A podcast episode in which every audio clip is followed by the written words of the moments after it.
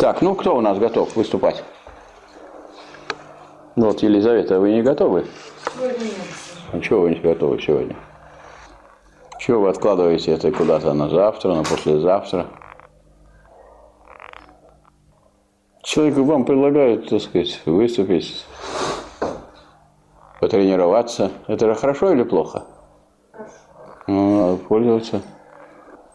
Потом пока посмотрят ваши, как вы выступаете, родственники. В следующий раз вам что-нибудь простят. Вы тоже не готовы, да? Не готовы. Так, ну что, вот, э, что я хочу сказать по этому поводу.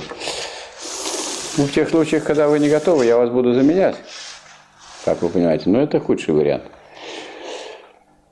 Значит, как надо рассматривать э, классические тексты? Классические тексты – это тексты, в которых можно найти какие-то интересные мысли. Интересные мысли – это не обязательно такие мысли, с которыми сразу надо соглашаться. Или, может быть, наоборот, и не надо соглашаться, а надо им возражать. Но то, что если это люди достаточно глубокие, речь идет о классических текстах, они не случайно берутся. То есть мы берем не какие-то легковесные книги, а авторов, которые ну, составили такие произведения, с которыми связано определенное там идейное течение или направление, или перевороты в научных взглядах. Поэтому в любом случае это полезно изучить, чтобы видеть и отличать серьезные такие глубокие произведения от всякого рода мелких, потому что, как сейчас говорят сейчас, очень много информации. Это правильно. Но информация и знания – это разные вещи. И истина тем более. Вот, скажем, я сейчас скажу 28, 49, 35. Это информация? Информация. А какие тут знания? Никаких тут знаний нету.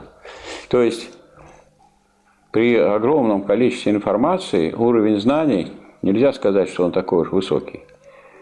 Вот. А начиная с того, что такое вообще знание, что такое истина. Вот что такое истина? Вот вы уже на третьем курсе Санкт-Петербургского государственного университета. Вот что такое истина, вы знаете? Вы пришли сюда искать истину, правильно? Найти, усвоить, освоить. Ну и что такое истина? Вот скажите, пожалуйста. Истинное знание, которое соответствует предмету. А еще раз первые слова. Истинное знание, то, которое соответствует предмету. Вот соответствует предмету я слышу, а вот первые начала как-то... Истину вы спросили. Да. Истинное знание, то, которое соответствует. Знание, которое соответствует. А что, бывает знание, которое не соответствует? Разве оно тогда знание? Можно... Ерунда получается. То есть неудачная получается такая конструкция. Потому что знания, если они действительно знания, они всегда соответствуют. А если это какие-то рассуждения или понятия, которые не соответствуют, то это знаниями считать нельзя. То есть человек не знает, если он говорит что-то, и вполне кажется, так, здраво говорит, но на самом деле это не соответствует предмету, не находится с ним вот в этом соотношении, то это истиной не является. Поэтому вот мы, когда изучаем классические произведения, мы должны классические формулировки какие-то для себя усвоить, точные, не такие, что где-то было около, где-то вот дважды два, три, семь, четыре, пять, а где-то вот а такие точные формулировки, которые позволили бы без сказать, сучка и задоринки делать такие так сказать, выражения. Это, потому что это ну, довольно старинная традиция. Понятие истины давно уже сформировалось, да, задолго до Гегеля. Вот. Истина есть соответствие понятия объекту. Если вам удается понятие сформировать такое, которое соответствует объекту, это и есть истина или знание. Правда? А если вам не удалось добиться того, чтобы ваше понятие о объекте соответствовало этому объекту, значит этого нет. Но это вот истина с точки зрения материализма какого? Фирбаховского. Вот, Фирбаховский материализм, как называется, созерцательный материализм, который состоит в том, чтобы, сказать, наблюдать мир и правильно его отражать. А если мы поставим вопрос о том, что вот сейчас вы выйдете, и сейчас как раз много воды, эта вода правильно отражает мир? Она тоже правильно отражает мир. Правильно? Вот вы придете, наклонитесь, и там себя и увидите. Но только то, что было справа, будет слева, а то, что слева, справа. Ну, это не так уже важно. Ну, в общем-то, в общем и целом правильно же отражает мир. Ничем не хуже этой воды отражает зеркало. Ну, мы, наверное, понимаем, что ограничиться вот таким познанием, которое сводится к тому, чтобы просто отразить тот мир, который есть, это значит не учитывать вообще особенности ну, вообще всего человеческого общества. Смысл-то человеческой жизни, человеческой деятельности в чем? В том, чтобы просто отражать действительность. Ее отражают почти правильные все животные. Разве животные не смотрят на мир, не имеют? Например, обоняние у собак гораздо лучше развито, чем у людей. Зрение у орлов гораздо лучше, чем у людей. Правильно? Теперь скажем, осязание у тех или иных животных может быть гораздо лучше, чем у людей. Ну и чем тогда люди выделяются? То есть вот это очень старая формулировка в отношении знания, она правильная. Это понятие, соответствующее объекту. Но она старая, старая, которая берет познание только вот с одной стороны, с точки зрения отражения мира. А разве вы мир не, не познаете, когда вы пытаетесь, вот, руководствуясь этим понятием о нем, преобразовать сам мир? И тогда вы формируете идею, да? Идею. И в соответствии с этой идеей мир преобразовываете. Вот что делает человек? Животные тоже преобразовывают мир. Где-то какую-то кучу разрыли, где-то они что-то сломали, где-то они что-то опрокинули. Это же преобразование мира, да? Под понятие преобразования проходит, подходит. Но нету такого, чтобы они сначала сформулировали идею, а потом бы совершали действия по реализации этой идеи. Маркс так говорит, что чем отличается самый плохой архитектор от самой хорошей пчелы самая хорошая пчела все равно действует инстинктивно. И мы восхищаемся, что какие соты красивые. Но они вот делают одно и то же. То, есть то что вот, так сказать, заведено. И в соответствии с повинуясь инстинкту, они это повторяют.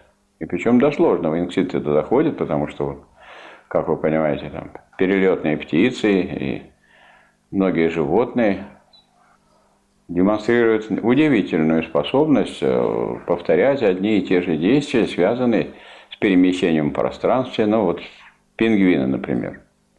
Они, во-первых, они такие животные тоже стадные, да?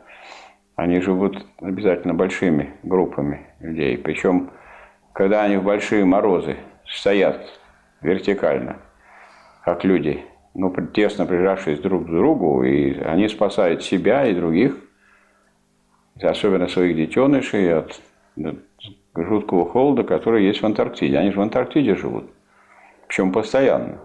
И при этом температура, вот, так сказать, в гуще, она очень высокая. Она не просто э, не минусовая, она высокая положительная температура. А следовательно, вот те люди, те, извините, пингвины, которые снаружи стоят, они вот, берут на себя основные тяготы вот этого. Но они тогда меняются, время переходят снова внутрь. А потом им приходится, когда им нужно пойти за рыбой, они проходят много километров, чтобы добраться до берега, спрыгнуть в воду, и они набирают себе какие-то внутренние мешки много-много рыбы, чтобы потом самим питаться и кормить детенышей. Этих детенышей надо найти, они их находят. Найти детенышей, когда они все почти одинаковые, так сказать. Чем они это, как они их находят, это, так сказать, это отдельный вопрос. Исследования, они их находят, кормят их. Кормят одно время, они значит, их какой-то период воспитывают, потом, когда уже те становятся побольше и уже могут самостоятельно передвигаться, они снова уходят а когда уже те окрепнут, они уходят от своих детей навсегда. Чтобы те были вообще самостоятельны. Так что такая проблема, какая бывает у людей, что вот все воспитывают, вас воспитывают, уже вы взрослые, вас все время воспитывают, и все считают, что вы маленькие родители. Там ее нету. Но это все, вот если это, так сказать, изучать, смотреть, это конечно, восхищает людей и что, тот, тот образ жизни, который у них есть, но он же тоже инстинктивный. Там ни о каком преобразовании, конечно, там речи природы там не идет. А человек преобразовывает все условия своей жизни, а преобразовывая условия своей жизни, он преобразовывает и себя. Как это вот в тезисах о Вербахе, который мы уже рассматривали.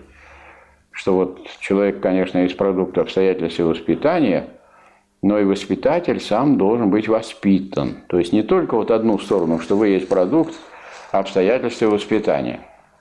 И не так, как некоторые понимают, что, что бытие человека определяет его сознание. Это совершенно неверно, это относится только к обществу в целом. Скажем, общественное бытие, тот способ производства, какой есть, определяет и сознание в, в рамках соответствующей формации общественной. А вот если мы берем отдельного человека, совершенно неверно, что вот бытие этого человека определяет его сознание. Он человек из продукта обстоятельств воспитания. Но это опять односторонний взгляд, от которого уже Гегель ушел от этого взгляда. Все-таки у него, хотя и в идеалистической форме, у него идея практики присутствует, и иногда считает, что это дело вот, только Маркса и Энгельса, что они подчеркнул практику, но Гегель же даже специально говорит о плуге, что он почтеннее, чем те зерна там, и пшеницы, которые достаются благодаря этому плугу. То есть он упор делает на производительных силах по существу, говоря уже более поздним языком. И э, венец его науки логики – это абсолютная идея, которая есть единство идеи теоретической и идеи практической. Называется идея теоретическая, идея, так она есть, сказать, идея отражения мира.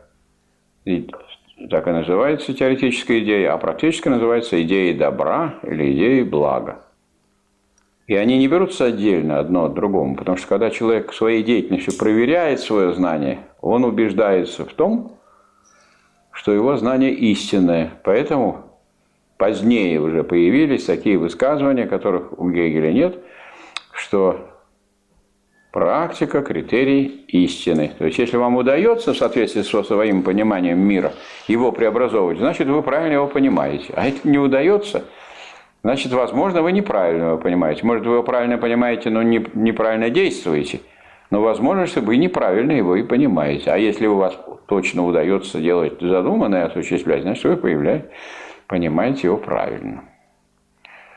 Иногда человек не может преобразовать мир в, тем, в соответствии с тем, что он задумал, по той простой причине, что он не учел противоположных тенденций, которые есть.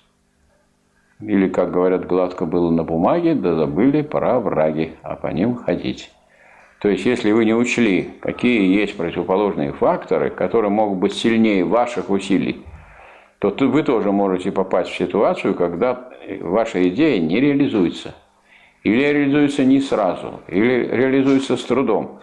Поэтому не такая простая вот задача выяснить, это дело в том, что идея плохая, или дело в том, что она может быть очень крупная, грандиозная, передовая, но все передовое наталкивается на сопротивление. Вот я хочу сказать, что есть такое интересное рассуждение у Сталина в его работе о диалектическом историческом материализме, где он говорит о борьбе нового со старым. Что вот все развитие совершается через борьбу нового со старым. А когда новое появляется, оно слабее старого или сильнее старого? Это вы так тут задумываетесь, как будто это сложный вопрос. Видели ребенка, он сильнее своей матери или слабее, грудной? Чего тут задумываться? Когда новое появляется, оно всегда слабее старого. И Гегель, например, говорит, а когда новое появляется, оно появляется с фана... относится с фанатической враждебностью к широкой распространенности прежнего принципа, старого. А потом эта враждебность пропадает во многом. Но она в это время, и в то же время, это новое слабее старого. Слабее старого. А в борьбе кто побеждает, слабейший или сильнейший? Кто? Сильнейший. Поэтому Какова судьба реализации новых идей, любых, в технике, в науке, в культуре, в образовании, политике, в идеологии. Вот сформулированы новые идеи впервые. Какова ее судьба? Будем считать не, это, не такая новая идея, которая очередной глупостью является, потому что глупых всяких мыслей, в том числе и глупых идей, существует сколько угодно. Скажем, вот такая вот идея, которая широко распространенная, которую нынешний 86-летний Горбачев разносил, так сказать, по всей стране, состояла в том, чтобы перестраиваться. Здесь какое-то умное что-нибудь есть в этой идее? Вот нам сейчас вам надо выйти и переодеться. А потом, когда вы придете, снова надо выйти и опять переодеться. А когда вы снова придете, опять. И будете все время переодеваться, переодеваться, переодеваться, а уже и заниматься некогда. Изменение форм или реформирование, скажем. При Ельцине получило такое распространение. Что такое реформирование? Изменение формы. Ну, а форма разве не связана с содержанием? Не может так получиться, что форму изменили и содержание изменилось.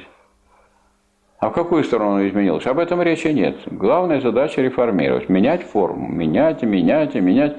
А форма содержательная. Смотришь, не стало того, форму чего меняли. Меняли, меняли формы, а производство упало вдвое в России нынешней по сравнению с РСФСР в 90-е годы вдвое. И раньше у нас рождаемость уверенно обгоняла смертность, а потом в 90-е годы резко образовался так называемый крест России, когда вот так пошла рождаемость, а вот так пошла смертность. Они пересеклись, и смертность превысила рождаемость. Ну а как сейчас с этим обстоит дело? А никак. Где-то вот на одном и том же уровне никто из руководителей государства нашего не может сказать, ну, наконец-то, благодаря нашим всем усилиям, правильной политике, развитию нашей экономики, заботе о, там, о женщине, матери и так далее, мы добились того, что у нас рождаемость превышает смертность. Можем мы это сказать? Не можем мы этого сказать. Вот результат этого так называемого пустого реформирования, которое оказывается не просто пустым, но и вредным, как всякое пустое. Поэтому, значит, этот реформаторский зуд, который состоит не в, не в том, чтобы вы спокойно, в тишине, скажем, сидели и работали, и думали над какими-то серьезными проблемами, и сделали из себя специалиста. А вместо этого все время что-нибудь меняется, перестраивается. Вот вы учились, вы поступали на философский факультет, а сейчас вы же где? Нет факультета. И, а в чем разница? Для вас в чем разница? А все поменялось, название, эти бланки, там столько, и деньги на это пошли. Ну, а, скажем, в деятельности преподавателя, скажем, моих, что вы думаете, изменилось? Вот нам сказали, напишите заявление о том, что вы просите перевести вот меня с должности профессора кафедры такой-то, факультета философского, на ту же кафедру, только института. И вся разница. Но это не конец. Минуточку. Алло. Да, но у меня сейчас лекция, я разговаривать не могу. Кто-кто? Кто это? А, Алексей, позвоните мне половина четвертого, ладно?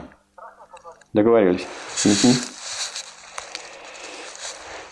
Вот, так что это вот вопрос, как вопрос об истинности идеи. Истинные идеи, они, конечно, себя тоже проявляют на практике. И вот в этом смысле практика – критерия истины. Ну, такими певцами, продолжим дальше, вот это еще мы себя ее не довел до конца. Значит, вот изначально, когда новая идея появляется, она сильнее старой э, слабее старый. А раз она слабее, то выигрывает какая? Старый принцип или новый? Старый. И вот, следовательно, новое изначально терпит поражение.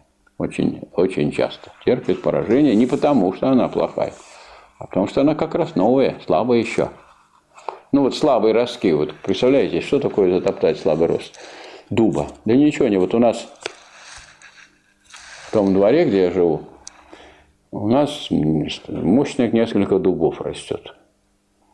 И очень много желудей. И они разбрасываются, и много-много всходит дубков. А потом, значит, у нас выходит косари нынешние, которые не понимают, что они, что они, что они делают.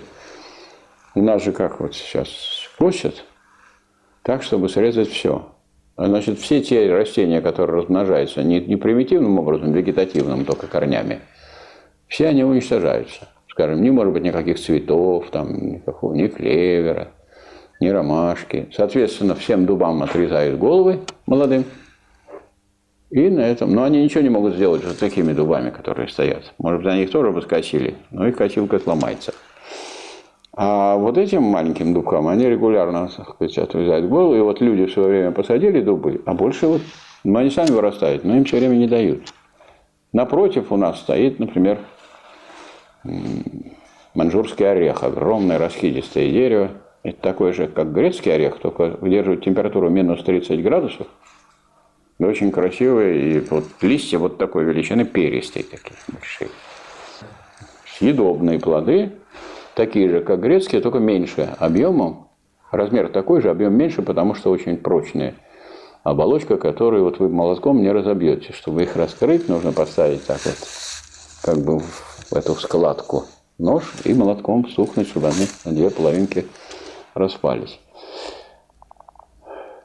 Тоже, значит, некоторые плодов насыпано вокруг дерева, поскольку они для нас так сказать, экзотические, никто не знает, что это такое, их гребут, так сказать, дворники, но все равно некоторые вырастают. Ну, проходят уже вот такие вот уже деревца, потом их ломают или срезают, и все. А вырастить дерево, как вы понимаете, это очень сложно. То есть и так везде. Какое-то новое задушить очень легко а вырастить очень трудно. И вот, и какова же судьба этого нового, вот оно все терпит, терпит поражение. Но судьба нового, тем не менее, не так плачевна. Если оно новое передовое, оно в этих вот поражениях закаляется, оно приобретает дополнительную силу, и наступает такой момент, когда оно выходит на уровень со старым, а затем оно начинает его превосходить. И тогда и тогда старое отступает, и вот это новое, которое развилось и которое приобрело силу, начинает, так сказать, давлеть над старым.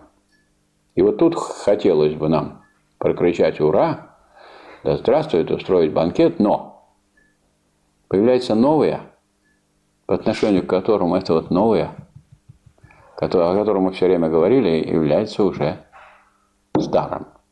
Процесс начинается сначала.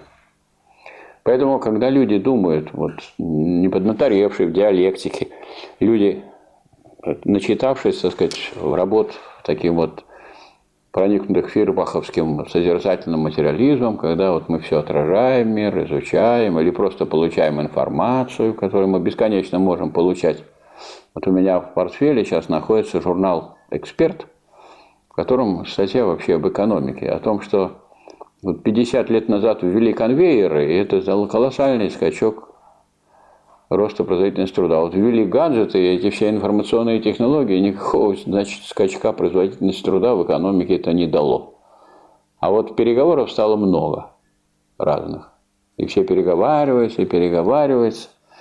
Давайте будем переговариваться о том, как у нас плохо, и ничего не получается. Давайте будем друг другу звонить, по электронной форме печать, писать, через WhatsApp или через Viber общаться.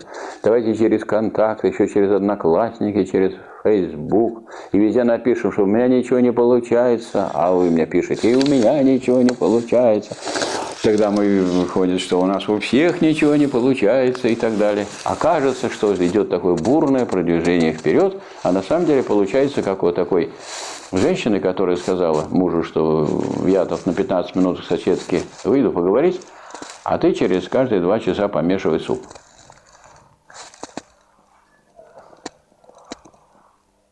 То есть любое развитие идет через борьбу противоположностей. Через борьбу противоположностей, то есть через преодоление противоположных тенденций. Уже любое механическое движение идет через преодоление трения, правильно? Что-нибудь идет без трения? Не идет. А если ракета вырывается из, уже из атмосферы и оказывается в безвоздушном пространстве, да, там, где действует, где нет уже такого трения, который, который разогревает оболочку, и приходится, значит, керамически делать специальные покрытия, чтобы не сгорел э, снаряд наш космический вместе с космонавтами, а там сила, сила тяготения-то никуда не девается. И чтобы преодолеть силу тяготения и полететь к другим планетам, какая нужна скорость? Вот первая космическая скорость нужна, чтобы выйти на орбиту, да? Это такая скорость, с которой, которая уравновешивает то, что вы падаете на Землю. Вы, вы падаете, но вы падаете, и в то же время вы перемещаетесь вдоль по касательной, так что вот так получается, что вы все время падаете и никогда не упадете. Это первая космическая скорость. Если вы хотите с этой орбиты уйти и не просто поднять ее над Землей, а если вы хотите уйти на другую планету, скажем, полететь, хотя бы, скажем, к Луне или к Марсу, нужна вторая космическая скорость, которая позволяет преодолеть притяжение Земли. Ну, это вот физический пример. А разве что-нибудь есть у нас без этого самого, без преодоления? Вот у нас идут занятия, вот товарищи должны тут присутствовать и заниматься, а им трудно преодолеть какие-то обстоятельства. Будем считать, что уважительные. Тогда уважительные трудно преодолеть обстоятельства. А возможно, неуважительные. Ну вот, скажем, два конфликтолога поехали на соревнования по конфликтологии, на конкурс в Казань. А остальные ну вот, выслали своего представителя. А если неуважительные, э, задача-то какая состоит в том, что, э, ну, скажем, если здесь вот сидели бы люди и читали бы более высокое, чем то, что мы изучаем, это было бы нормально. Я сам так делал, когда был студентом. Я читал на занятиях по политэкономии «Капитал». И ровно два тома «Капитала» я прочитал только на, на, на занятиях по политэкономии, во время лекции и семинаров. И когда ко мне подходил преподаватель, да что вы там читаете? Я говорю, читаю «Капитал». Да, спокойно. Время-то оно же конечно.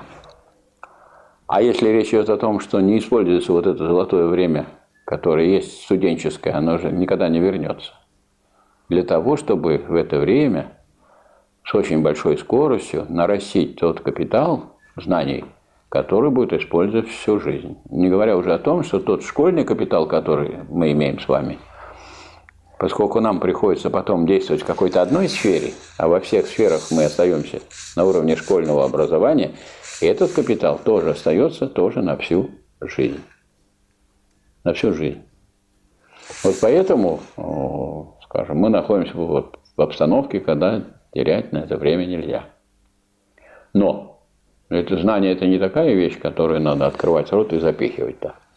У нас тем более не, не тюрьма, где тем, кто объявил голодовку, могут принести пищу и даже в пищевод сделать туда соответствующую трубку и кормить, чтобы они не умерли, потому что это не надо этим самым организациям, чтобы у них кто-то там умер.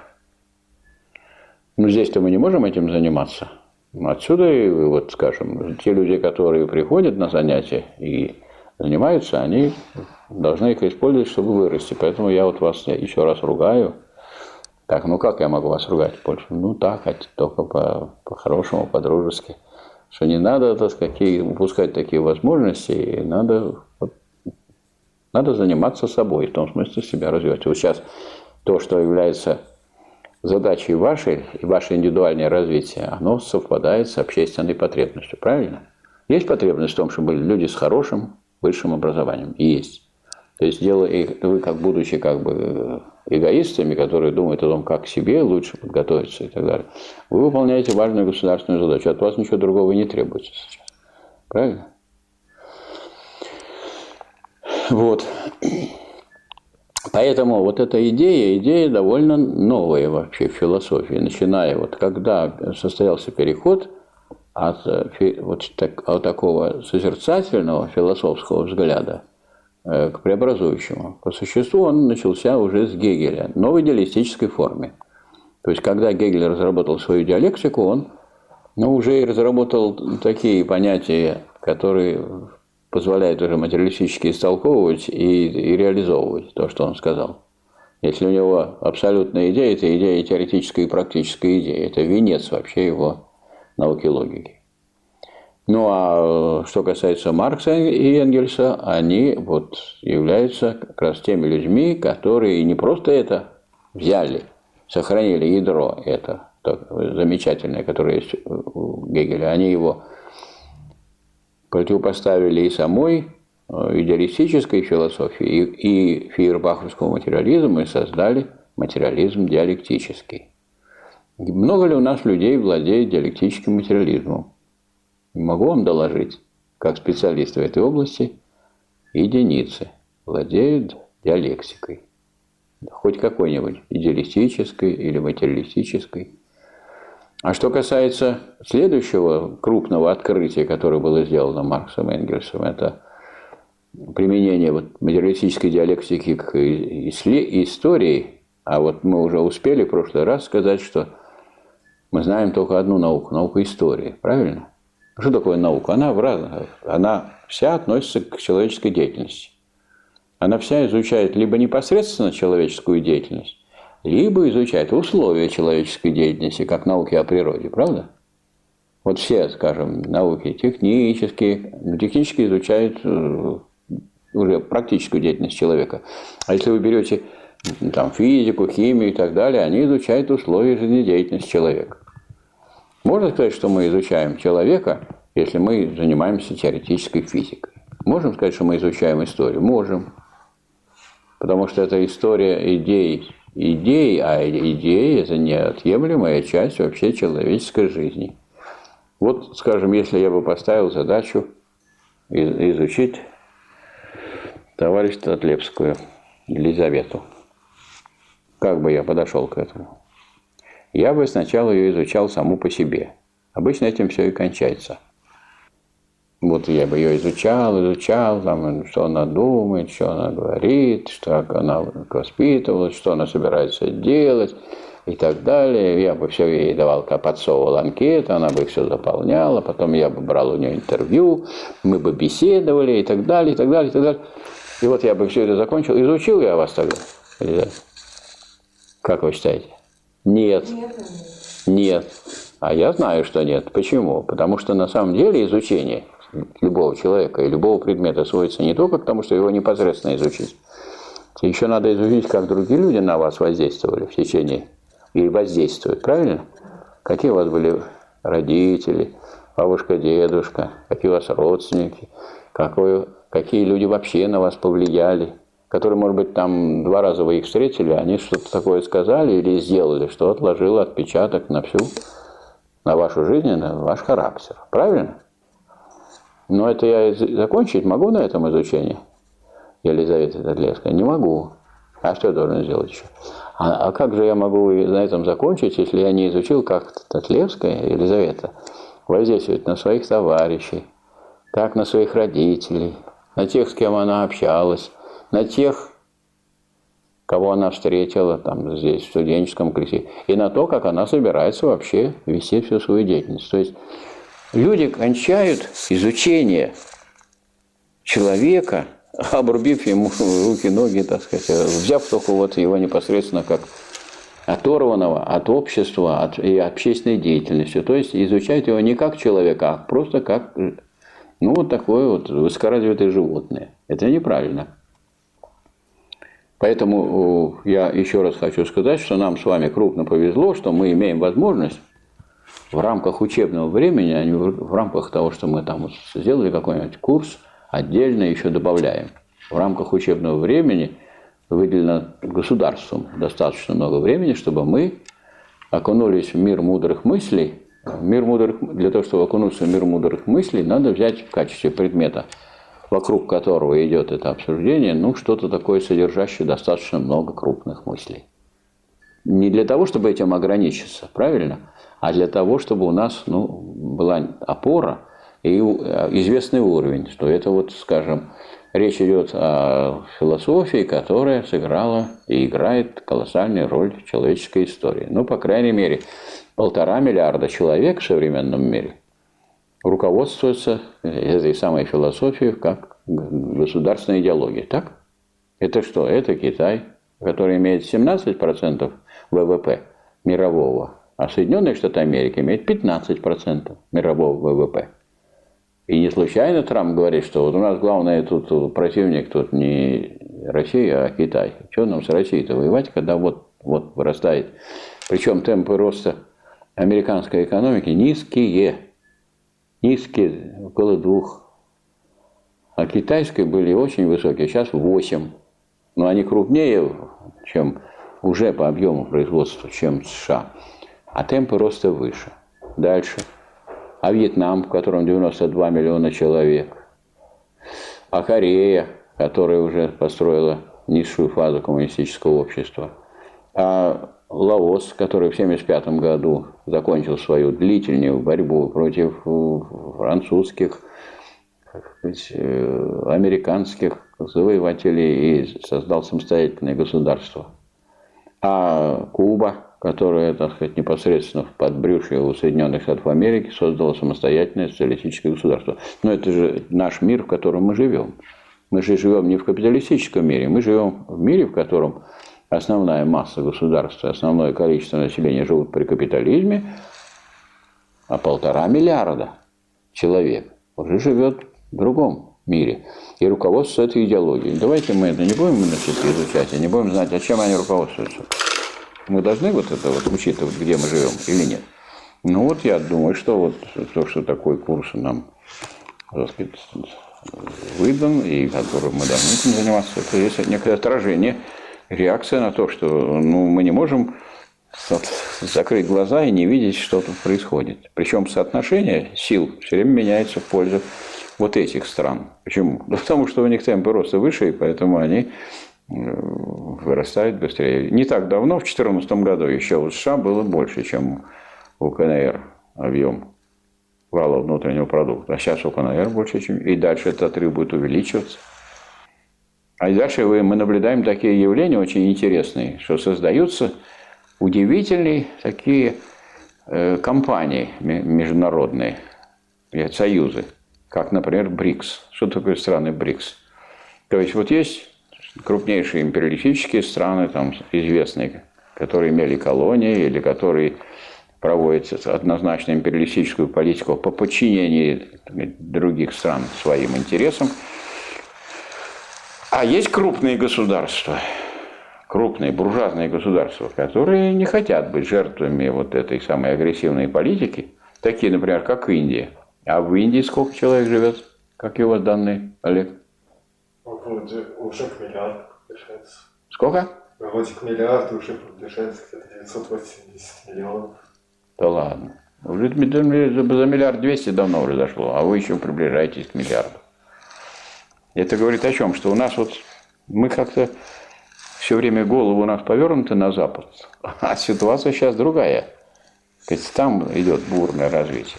В Индии бурное развитие. У нас есть авианосец, вот, например, в России – Нету. Ни одного. А в Индии есть? Есть. Историю могу рассказать. Очень простая. Авианосцы у нас строились как раз перед 90-ми годами. Потом в связи с разрушением Советского Союза разделили все, что у нас есть. Байконур, который построил Советский Союз, он стал казахским. И мы теперь в арен, арендуем тот космодром, который строили всем Советским Союзом и деньги платят. Но поскольку эта ситуация не очень хорошая, вот мы, мы имеем еще космодром Плесецкий, но этот космодром Плесецкий, он далеко от экватора, там-то сложнее выводить на орбиту космические аппараты. И поэтому построен космодром в Восточном. Уже первый запуск состоялся. Вот. А э, ситуация такая, что на сегодняшний день Россия уже пять лет единственная кто выводит на Международную э, космическую станцию МКС, возит астронавтов, это российские корабли, Союз. Американцы, их программа «Шаттл» закончилась, у них ничего нет, они денежки платят большие за то, чтобы мы возили. И сейчас они напрямую они с нашим Роскосмосом не заключают, они с Боингом заключили соглашение о том, чтобы еще шестерка космонавтов американских была доставлена союзами на Международную космическую станцию. А вот Боинг заключил договор с НАСА, ой, простите, уже с э, Роскосмосом нашим, чтобы их вывозить.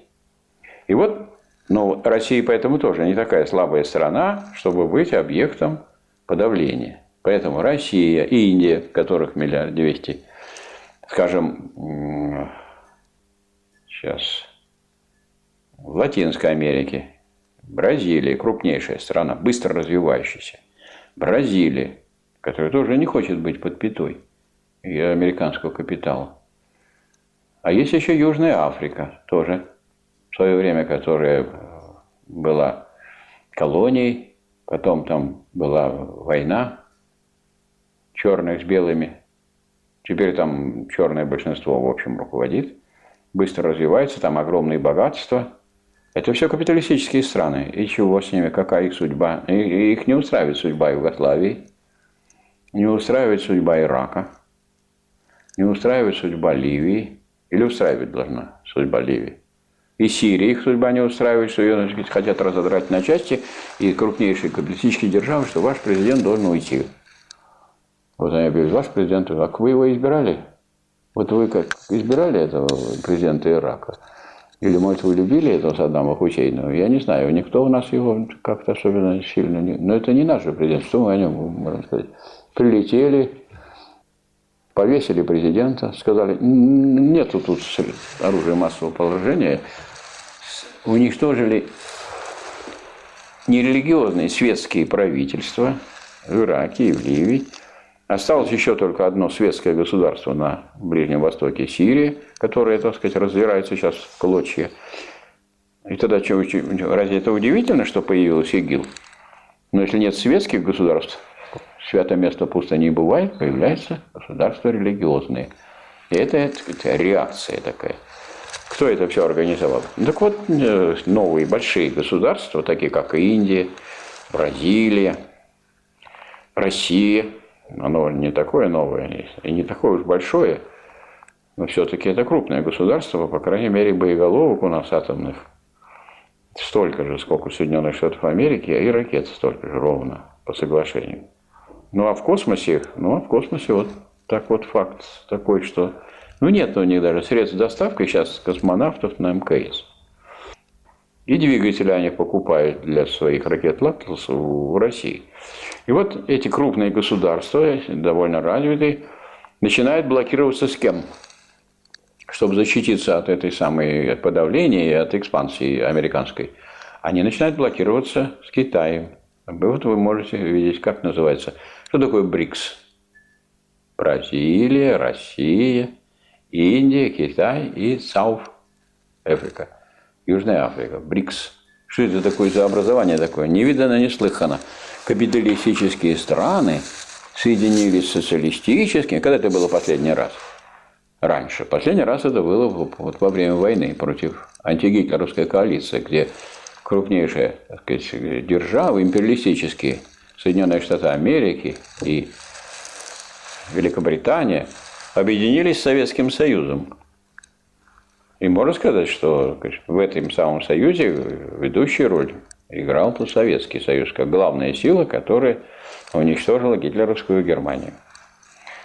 А союзники долго ждали, когда им вступать в действие, когда уже видели, что увидели, что Советский Союз побеждает без всяких союзников, потому что уже борьба шла на территории Европы, вот они тоже вступились и успели, где, где лежу пирога. А здесь? А здесь получается, что единственный способ спастись от империалистической экспансионистской политики – это блокироваться социалистическими странами. Вот мы наблюдаем такие новые явления, непонятные во многом. Вот, но э, и это тоже причина, по которой, э, ну, скажем, серьезные организации там, и серьезные университеты не могут делать вид, что это современный мир, он только буржуазный. Ну, какой есть, значит, надо изучать вот. А у нас есть идеология государственная в России? С помощью товарища Ельцина значит, мы получили конституцию, в которой вообще нет государственной идеологии. Никакой. Мы не знаем. Вот, может, вы разработаете, вот, какая вы распространите, она и будет. То есть, как бы идеология тут соперничает в известной мере. Но раз они соперничают, то значит нельзя какую-то просто брать и подавлять. Они, надо выяснять истину, правильно? Ну вот надо ее выяснять. Кто ее выяснит? Мы? Мы еще не выяснили. А вы? А мы, говорит, нам некогда. Так а кто будет делать? Вот вы должны пойти дальше, чем те, кто вами, вас сейчас э, преподает вам, или как, или, или ближе. Как вы считаете? Как представители нового поколения? Вот я на вас должен смотреть как на носителей нового передового или как отсталых по отношению ко мне? Ну, понятно, да? Естественно, что вы должны, а, освоить и добывать долго, а осваивать быстрее, освоить то, что добыто до вас, и пойти дальше.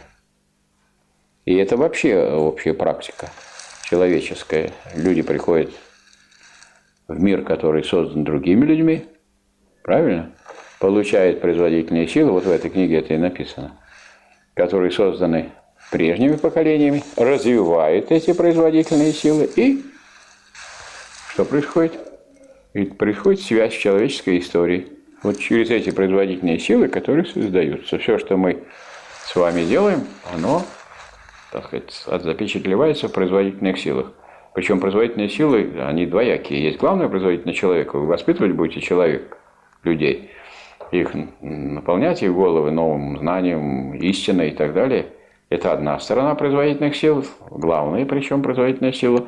А средства производства материальные, которые связаны с технологией, связаны с естественными науками, со всеми. Эти средства производства, взятые на вооружение новыми, новой производительной силой, обеспечивают дальнейшее развитие истории. Историю кто делает? Историю мы с вами и делаем. Вы делаете историю? Ну, а что так медленно вы делаете историю? То есть вот, э, ну, как-то я понимаю, вот этот курс дан для того, чтобы мы как-то не мельчили, а так по-крупному относились к себе, к э, своему обучению, к своим делам и так далее.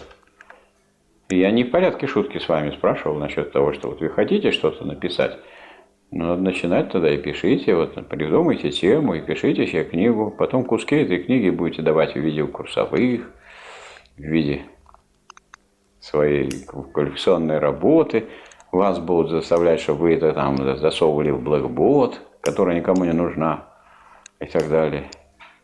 И всякие сложности придумывать, отзывы всякие, через другого вуза надо на вашу работу.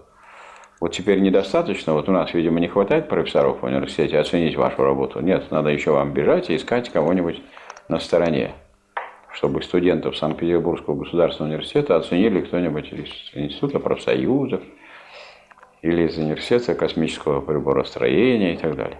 Ну так сейчас сделали. Так, ну вот, это вот мы сейчас с вами продолжаем обсуждение вот этого поворота или переворота в философии, который произошел. Почему Энгельс написал такой какую-то печальную такую книгу, вроде с таким печальным названием Людвиг Фейербах и конец классической немецкой философии. То есть в каком смысле конец? Ну, то есть вот как созерцательная теория, философия закончила себя, как созерцательная теория, которая только отражает мир. Не может она вечно быть на уровне озера, на уровне зеркала, на уровне пруда, на уровне лужи, в которой все правильно отражается. Но это закончилась уже философия. Теперь нужно не, не отражать то, что вы видите – а нужно сказать, иметь философию, философию деятельности, философия преобразования, философия практики. А вместо этого мы иногда видим философские практики. То есть, когда слово «практика» применяется явно не для того, чтобы изучать практику, а наоборот, всякого э, мудрствования и всякие дискуссии называть практикой. Никакой практикой это не является – это является, так сказать, в известном мере слабоблудием. А вот действительная практика остается тогда за кадром. А что, вот точно так же, как я вас, вот Елизавета про вас говорила, чтобы вас изучить, так же и вот изучить философию нельзя без влияния ее на, на этот весь мир, да, на производство, на людей, которые имеют другие специальности совсем, вовсе не философы. Потому что мы не изолированные от, от остальных членов общества люди. Но нам повезло, мы как бы составляем такое вот ядро людей весьма просвещенных, но при соответствующей работе. Просвещенных в плане устройства общества. В плане всех общественных отношений. И вот мы тогда отвечаем за то, чтобы они в целом двигались в верном направлении, и та борьба, которая есть, разрешалась бы не в пользу реакционных тенденций, а в пользу прогрессивных. Но для этого надо как минимум различать, что есть прогресс, а что есть регресс. И даже различать сами эти понятия. Вот я сейчас вас спрошу, вот вы наверное, против реакции, а что такое реакция? Что такое регресс? Можете сказать? Не можете? То есть вы как бы приходите, мы совершаем, допустим, я что-нибудь реакционное совершаю, вы смотрите, слушаете, внимаете, вместо того, чтобы бороться, сопротивляться. Так так вас кто-нибудь заведет не туда, и то сделает. А что такое прогресс, вы знаете? Вот у нас на Олега у меня надежда, он прогресс, наверное, знает. Что такое прогресс, Олег? Это прогресс – это результат деятельности, который приводит к, к изменению, к преобразованию. То есть я взял вот э, молоток и стукнул вас по голове. Это точно приведет к изменению и преобразованию. Вас раз и в больницу, а меня раз и в тюрьму. Качественно, качественно новому. Это новое. Вы раньше говорите, вот сидите, а так будете лежать головой. Качественно новое. Это же качественно новое, не просто количественное, а будете лежать. Ну как? То есть это вот такие вот слова, они вроде как все правильные, а понятия не дают. А можно понять, что такое прогресс без понятия развития? Как вы думаете? А? Ну, как бы прогресс – тогда результат, при котором произошло развитие, а регресс, когда развитие как бы откатилось назад. Ну, вот это уже, вот это уже где-то близко к этому. То есть вообще развитие идет через борьбу противоположностей, всякое, через борьбу противоположностей. Правильно? Никогда не бывает. А что такое вообще развитие? Вы знаете, что такое развитие? Может, развитие что-нибудь плохое? Вот я вас спрошу, вы что такое развитие? Это такие ядовитые вопросы, скажем. Вот вы же в университете, уже третий курс, а вы что такое развитие, это знаете, нет? У вас какое отделение? Музеология. Ну, Музеология, она же ценности. То есть то, что ценно для развития, то оно собирает. А то, что не, никакой... Вы же не собираете, сколько ногтей настригли в прошлом году. Знаете, сколько настригли? Тонны по всему миру. Тонны. Не надо их собирать. То есть, чтобы вот что связано с развитием, то вы себе, а на что нужно опереться, чтобы пойти дальше, правильно? Так что такое развитие? Ну, это мы вот, то есть, поймите меня правильно, я не собираюсь, так сказать, вам указывать на эти недостатки, как некие ваши внутренние дефекты. Нет, это совершенно нормально. То, что студенты, они находятся в процессе движения и освоения знаний, правильно? Поэтому то, что вы чего-то не знаете или чего-то не делали, это не вина. Скорее, больше вина так, тех, кто преподает. Это раз. Но это вообще естественный процесс. Вы переходите от незнания к знанию, но то, о чем я говорю, я говорю, что уже наступило такое время, когда уже нужно знать, что такое развитие. Ну, с каком же возрасте надо узнать, что такое развитие? Время же наступило, уже это вот горит. Причем определение развития, вот у, мы же изучаем классические, у классиков очень простое. Развитие – это движение низшего к высшему, простого к сложному. Уж проще его просто и... и ну, что тут его запомнить? Но наша ведь задача состоит не в том, чтобы просто запомнить. У нас для этого есть там флешки, у нас есть диски, у нас есть память компьютер. Можно записать, но надо, чтобы это было в голове, потому что есть какие-то... Вот что такое категории, в отличие от, вообще от понятий? Категории тоже понятия, но есть узловые понятия, без которых нельзя ничего понять, как следует. И вот эти узловые понятия, их надо, они должны быть у нас в голове, а не только на бумаге. Не так, что я вас спрошу, а вы останетесь и начнете листать. Где это записано у меня? В голове должно быть развитие. Как это? Как я не знаю, что такое развитие? Это же сам, вы же находитесь в процессе развития. Как вам не знать, что такое развитие? Вот движение низшего к высшему, это понятно. Простого к сложному. А что такое сложное? Кто что скажет? Елизавета, скажите, что такое сложное? Объясните простому человеку, что такое сложное? А? Иначе я с вами буду конфликтовать, если не объясните. Ну, сложное, ну, а как это? И тогда и развития не знаю. Что такое сложное? То есть вот что показывает вот мой уже анализ, или наш совместный анализ, что у нас э, некоторые ключевые понятия, они ну, не являются еще таким главным инструментом нашей, так сказать, вот, умственной практики, да? Главным. Что, тем более, что я вот сейчас вам скажу, что это такое, и вы будете и надо мной смеяться, над собой. Значит, сложное, это сложенное из простых. Ничего другого в этом нет, ничего, это элементарная вещь. Сложно, это сложно. Так прямо в словах уже так записано. Ну правильно? То есть накапливается, накапливается еще сложно. Есть простые понятия, самая простая точка там математики. И не надо ее никогда определять, ее не определите ни за что. Она не сложена ни из чего.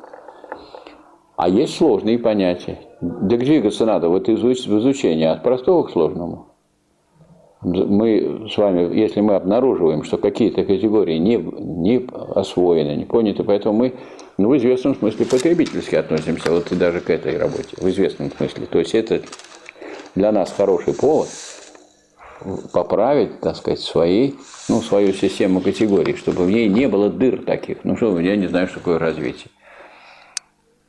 Развитие движения низшего. Иногда говорят, от низшего к высшему, от простого к сложному. Тогда получается, что есть простое, есть сложное и какое-то третье, которое двигается от простого к сложному. Вот что получается. Это неправильно. А надо, чтобы само простое переходило в сложное. Правда? Так вот, этот переход сложный, я уже говорил, он идет через борьбу противоположностей. Это, это уже не определение развития, а это просто констатация факта, добытого, так сказать, наукой, что никогда простое, сложное, без борьбы, без противоречий, без противоположностей не переходит. Никогда. Поэтому настроение такое, что если, ну вот, все должно быть само собой, хорошо. Сейчас все решится, разрешит, так не бывает. Никогда вот этот дом стихийно создан быть не может. Есть замечательные э, вот, картины природы, видите скалы, там, изумительной красоты, в них отверстия даже есть, да? Какие-то шхеры и так далее. Ну так, чтобы вот такие был, вот был бы коридор, и в нем были бы вот такие аудитории с окном. Это не может быть в природе. То есть это может быть, это же в процессе борьбы делается. Это надо бороться с теми, кто отступает от размеров. Потому что двери не будут закрываться, окна не будут, нельзя будет ставить оконные рамы. Есть стандарты и так далее. А надо бороться с теми, которые песок взяли, а цемент туда не положили. Вот помните, был, был, была большая беда в Армении, в Скопле, там очень большие были разрушения после землетрясения. А в чем дело? Только в землетрясении нет, а просто те дома, которые разлетелись, это были дома, в которых песок был, а цемента почти не было. Они на... держались на честном слое. Раз и и мы сейчас наблюдаем. Вот идешь и смотришь по городу, отлетают части, элементы. Почему? Украден цемент. Или видите вот это вот, если вы пойдете по этим самым шашечкам, которые сейчас делаются вместо асфальта. Вообще, если, не говоря уже о том, что это шаг назад, потому что вот асфальт делается так, едет машина, раз и готово уже покрытие. А тут сидят гастарбайтеры и деревянными молоточками по песочку их там забивать. А потом что? А потом мы видим, что в них образуются дыры, они рассыпаются, разваливаются. Там сказать, женщины, которые ходят на, на каблуках, они вообще рискуют сломать себе ногу на этом покрытии. Причем, если асфальт зимой, если вы упали, то он там таких не дает тяжелых, так сказать, ушибов. А вы посмотрите, там, а скользкие эти шашечки эти люди. Причем везде вот вместо посмотрите лестницу вот в нашем старом здании, вы идете, у вас нога не скользит. А вот кто-то придумал, хороший человек, в кавычках, придумал э, брать э, керамические плитки, с которых люди летят, особенно если они вот где-то вход в какие-то здания, в нашей, в России, это, может быть, в Европе это нормально, там, где дождичек идет, а мороза нет. А тут дождичек и мороз, и вам гарантированы переломы. Например, вот у нас есть доцент Иванов на нашей кафедре. На последнем заседании кафедры заявляет заведующий, объявляет, что доцент Иванов вышел из своей парадной, тут же сломал ногу, шейку бедра, и раньше, чем через полгода он не вернется. Еще неизвестно, чем это закончится. Это только начало, так сказать, этой болезни. И это же мы потом значит, начали, вот мы видим, потом действительно идут от простого к сложному, начинают накрывать какими-то резиновыми такими штуками, их присобачивать. Да. Потом они эти, эти, эти резинки начинают разваливаться и так далее. То есть всякое развитие, оно идет через борьбу. И здесь тоже борьба. И вот тогда, тогда, значит, раз идет борьба противоположности в процессе развития, значит, борьба двух тенденций. Одна тенденция связана с переходом простого в сложное, да? А другая, Олег, переходом сложного в простое. Правильно? А раз так, раз две эти тенденции действуют, их нужно назвать. И вот эта тенденция в развитии, в развитии, которая представляет собой движение низшего к высшему в развитии, называется прогрессом. А вот в развитии тенденция негативная, которая составляет переход высшего к низшему или сложного к простому, разложение сложного на простое, называется регресс. А в общественных делах и науках называется уже не просто регресс, а как? Как? Реакция это называется. Реакция. Наступили годы реакции. А в политике это может быть, или там вот э, в строительстве, так сказать, общества, это может быть реставрация, да? Реставрация монархии. Вот сделали республику, а потом раз, и монархисты победили. Появилась реставрация. Реставрация уже как бы этап завершения, уже она завершается, когда делается так, вот это реакция. Но в, общем, в общем, можно говорить о регрессии. Это регресс, это реакция только в общественных науках или в общественной практике. Регресс. А так это движение вспять. Ну вот. И это относится, скажем, и к той же самой деятельности, которая э, является образовательной. Вот вы, перед вами какая задача? Вы двигаетесь от простого к сложному, и там религовец, который начинает с чистого бытия, он находится в процессе становления. Правильно? А какие в становлении имеются моменты? Какие противоположные тенденции? Один называется возникновение. Вот религовец возникает. А противоположный момент тоже есть. Во-первых, забываете то, что вы учили. Уже этого достаточно, чтобы увидеть противоположную тенденцию. Во-вторых, это связано с известными провалами, там, пропусками в том или ином изучении. Ну, допустим, есть вот вы какая-то есть цепь доказательств, а кто-то не присутствует где-то при этом. Ну, у него дырки получаются в голове, и он становится догматиком. Он заучивает какие-то куски. А дело-то не в кусках, а видеть это надо все выведение, правильно? А я могу много набрать кусков. У меня будет в голове вся голова из кусков. Как Ленин писал про Каутского, он говорит, прекрасно знал произведения Маркса и Энгельса, у него в столе или в голове был ряд деревянных ящичков, где все цитаты из произведений Маркса и Энгельса были разложены. Деревянные ящички в голове. Нам деревянные ящички нужны, или нам нужно видеть, как это одно из другого вытекает. То есть, потому я хочу вам сказать, что у меня, например, механической памяти нет, я не могу запомнить, если я не, не знаю, как оно из одного с другого выводится. Вот эти прогресс и регресс, как это запомнить? Это так легко запомнить, когда вы знаете, что вся борьба, все развитие идет через борьбу. Раз борьба, то есть позитивная тенденция, есть негативная тенденция. А позитивная – та, которая совпадает с направлением развития, негативная, которая противостоит этому направлению. Значит, вы таким образом это можете запомнить. И прогресс, и регресс, и развитие. И одно связано с другим. А если вы уберете это, разорвете эту связь, в ну, несвязанные вещи закладывать в голову, ну там будет вот такой вот чемодан для... Не будет это вот. Музеологи должны думать и о порядке в музее, чтобы они как показывали это движение и развитие, правильно? А не так, что вот посмотрите, это вот это, а это вот это, а это вот это. Ну так вот так и на человека как надо посмотреть, мы уже обсуждали. Не просто какая вы есть, вот фотография. Ну так фотография на паспорте. И что? А надо, а надо посмотреть, как на вас действует, как вы действуете, на практику вашу, на деятельность и так далее. Так, ну хорошо. Значит, давайте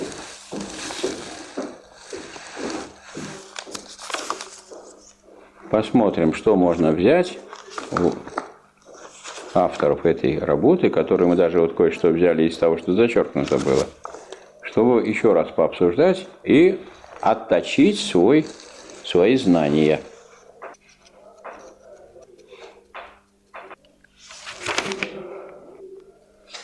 Вот смотрите, это интересно. Сами Маркс и Энгельс были младогегельянцами.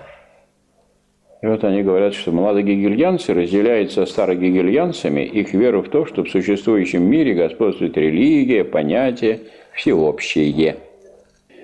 А всеобщее уже относится к философии. Но одни восстают против этого господства, как против узурпации, а другие прославляют его как нечто законное. Кто прославляет? Старые гегельянцы. Ну, дескать, устроен мир хорошо, и не надо его менять. Но у этих младогегельянцев представления, мысли, понятия, вообще продукты сознания, превращенные ими в нечто самостоятельное, считаются настоящими оковами людей. Совершенно так же, как у старогегельянцев, они объявляются истинными скрепами человеческого общества – то становится понятным, что младогегельянцам только против этих иллюзий сознания и принадлежит вести борьбу. И вот э, Маркс Энгельс по существу ставит такой вопрос. Мы будем бороться только в сфере сознания с, с разного рода иллюзиями, или мы будем видеть действительную борьбу, которая совершается в мире. То есть сам предмет философского осмысления, он расширяется до того, чтобы включить в него всю человеческую деятельность, всю человеческую практику, а не только те иллюзии, которые есть. Я могу вот с вашими иллюзиями бесконечно спорить, а вы с моими взглядами можете тоже спорить. И это что будет? А давайте посмотрим на человеческую практику и посмотрим, как это все отражается на человеческой практике, и какой взгляд, и как, и каким образом способствует развитию, а какой не способствует развитию а способствует деградации, то есть регрессу или реакции. И вот, критикуя этих самых молодых гегельянцев, то есть отряхивая пыль со своих женок, Маркс Энгельс пишет, что они отнюдь не борются против действительного, существующего мира, если борются только против фраз этого мира. Единственный результат, которого могла добиться эта философская критика – заключается в нескольких, да и то односторонних историко-религиозных разъяснениях относительно христианства.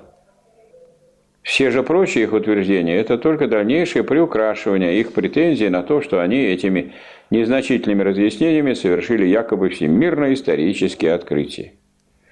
Ни одному из этих философов и в голову не приходило задать себе вопрос о связи немецкой философии с немецкой действительностью, о связи их критики с их собственной материальной средой. То есть, вот Маркс и Энгельс связывают идеи с теми обстоятельствами материальными, от которых, от которые их питают, от, на почве которых они возникли.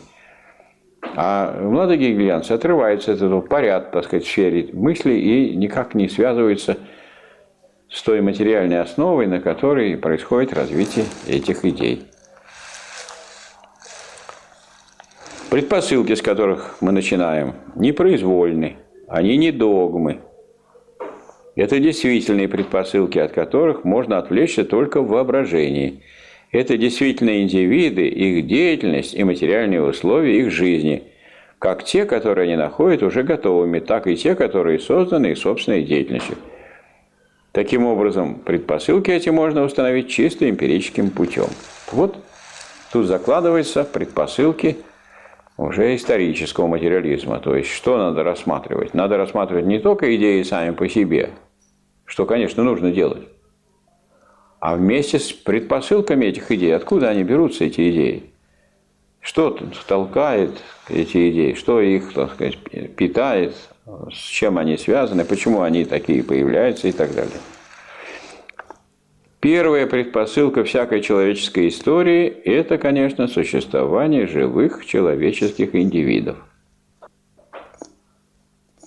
Ну, то есть, вот, как бы Маркс говорит, нельзя же говорить только об идеях, а надо еще говорить о людях, которые эти идеи создают, и о той практике, в ходе которой создаются эти идея. А что такое живые человеческие индивиды? Это не те индивиды, которые берутся так, как портреты, а те индивиды, которые ведут свою практическую деятельность. А в чем они? Чем они занимаются? Они производят непосредственную жизнь. А непосредственная жизнь производится каким образом? Производятся люди, во-первых. Почему? Люди все смертны, каждый по отдельности, а человечество вечно и бессмертно. Правильно? Все время. Значит, как оно может быть бессмертно? Только таким образом, что люди все время с помощью своей практики создают и воспитывают новых людей, так, и это на этой почве появляются кровно-родственные отношения, и в то же время они создают материальные предпосылки для жизни этих людей, чтобы людям заниматься наукой, искусством, культурой, религоведением, конфликтологией, музеологией. Надо есть, пить и одеваться. Так?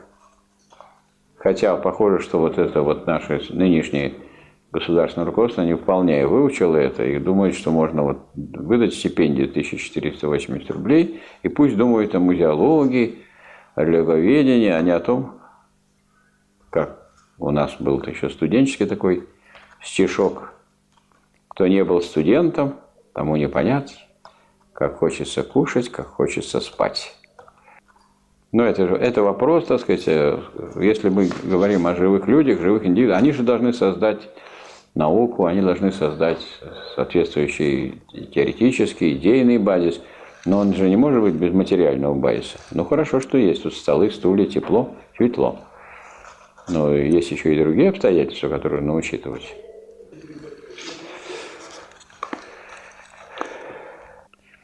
Вот еще одна мысль, которая ценной является уже в связи с тем, что совершается подход к историческому материализму. То есть к материализму, примененному к истории, к людям. Людей можно отличать от животных по сознанию, по религии, вообще почему угодно. Вот нет религии у животных. Вы не, не, вот такую мысль можете проводить, да, Олег говорит, вот у собак нет религии. И у кошек нет религии. У мышек мы сейчас изучаем, пока еще не знаем. У муравьев надо подумать сам о них. А вдруг у них какая-нибудь религия есть? У пчелы все в улье поклоняются матке одной. Возможно, у них монархия. Надо изучать их поведение. Ну, и что по этому поводу говорит Маркс и Энгельс? Что сами они, люди, начинают отличать себя от животных, как только начинают производить необходимые им средства к жизни – шаг, который обусловлен их телесной организацией. Производя необходимые им средства к жизни, люди косвенным образом производят и самое свою материальную жизнь. Вот это очень важное положение, которое мы должны с вами осветить, и на этом мы... Алло. Алло. Здравствуйте. Нет, сейчас, сейчас нету. Нет, я где? Угу. Нет, мы сейчас просто вот оттуда уехали. У меня сейчас лекция, я прошу прощения, не могу говорить. Ага, ну, счастливо. Так, так вот, это вот идея, можно сказать, грандиозная, что люди производит свою собственную жизнь. То есть не просто вы там что-то идет производство, кто-то что-то делает. Мы производим тем самым жизнь. Да? Кто производит непосредственно жизнь? Непосредственно жизнь производит А. Родители, которые производят детей. И Б. Те, кто занимается материальным производством. Почему материальное производство выделяется из всех видов труда полезных? Не потому, что кто-то важнее, кто-то нужнее, вот не по этому принципу, а потому что это материальная основа существования общества, человечества. Для того, чтобы общество существовало, для того, чтобы оно могло действовать, для того, чтобы можно было заниматься наукой, искусством, искусством, чтобы сказать, религию развивать или наоборот религию изучать научным путем – для этого нужно создавать постоянно, воспроизводить материальные блага. И это нужно делать постоянно. И вот это производство и воспроизводство материальных благ, как что является основой всех других общественных отношений и является основой, к которой сводится борьба в самых разных духовных сферах, потому что суть так. Те противоречия, которые обнаруживаются в материальном производстве, они находят отражение во всех сферах общества. А как это происходит? Чем это опосредствуется? Вот это опосредствуется тем, что, э, как и тем, что было такое сделано открытие великое французскими буржуазными историками Тьерри, Минье и Гизо, что в основе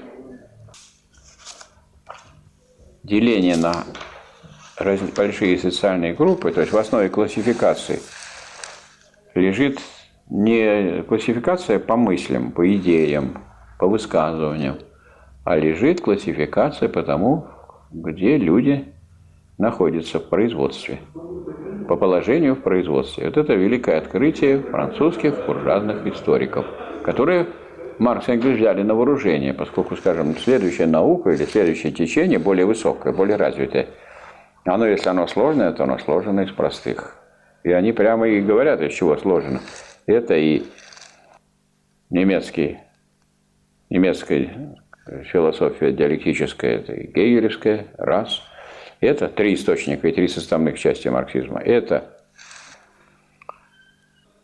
английская политэкономия, тоже буржуазная, Адама Смита, Рикардо, Мальтуса. И это работы научных социалистов, которые дорогу правильно показывали, угадали будущее развитие, а пути к этому будущему не указали. И силы той не указали, которые к нему может привести. А эту силу нужно найти в современном обществе, они выдумывают ее в виде некой идеи. Я хочу вот вам в заключение сегодняшнего занятия привести, зачитать письмо Маркса Иосифа Вейдемейеру в Нью-Йорк из Лондона 5 марта 1852 года. А сегодня у нас 4 да, марта. Что касается меня, то мне не принадлежит ни та заслуга, что я открыл существование классов в современном обществе, ни та, что я открыл их борьбу между собой. Буржуазные историки задолго до меня изложили историческое развитие этой борьбы классов, а буржуазные экономисты – экономическую анатомию классов. То, что я сделал нового, состояло в доказательстве следующего. Первое – что существование классов связано лишь с определенными историческими фазами развития производства.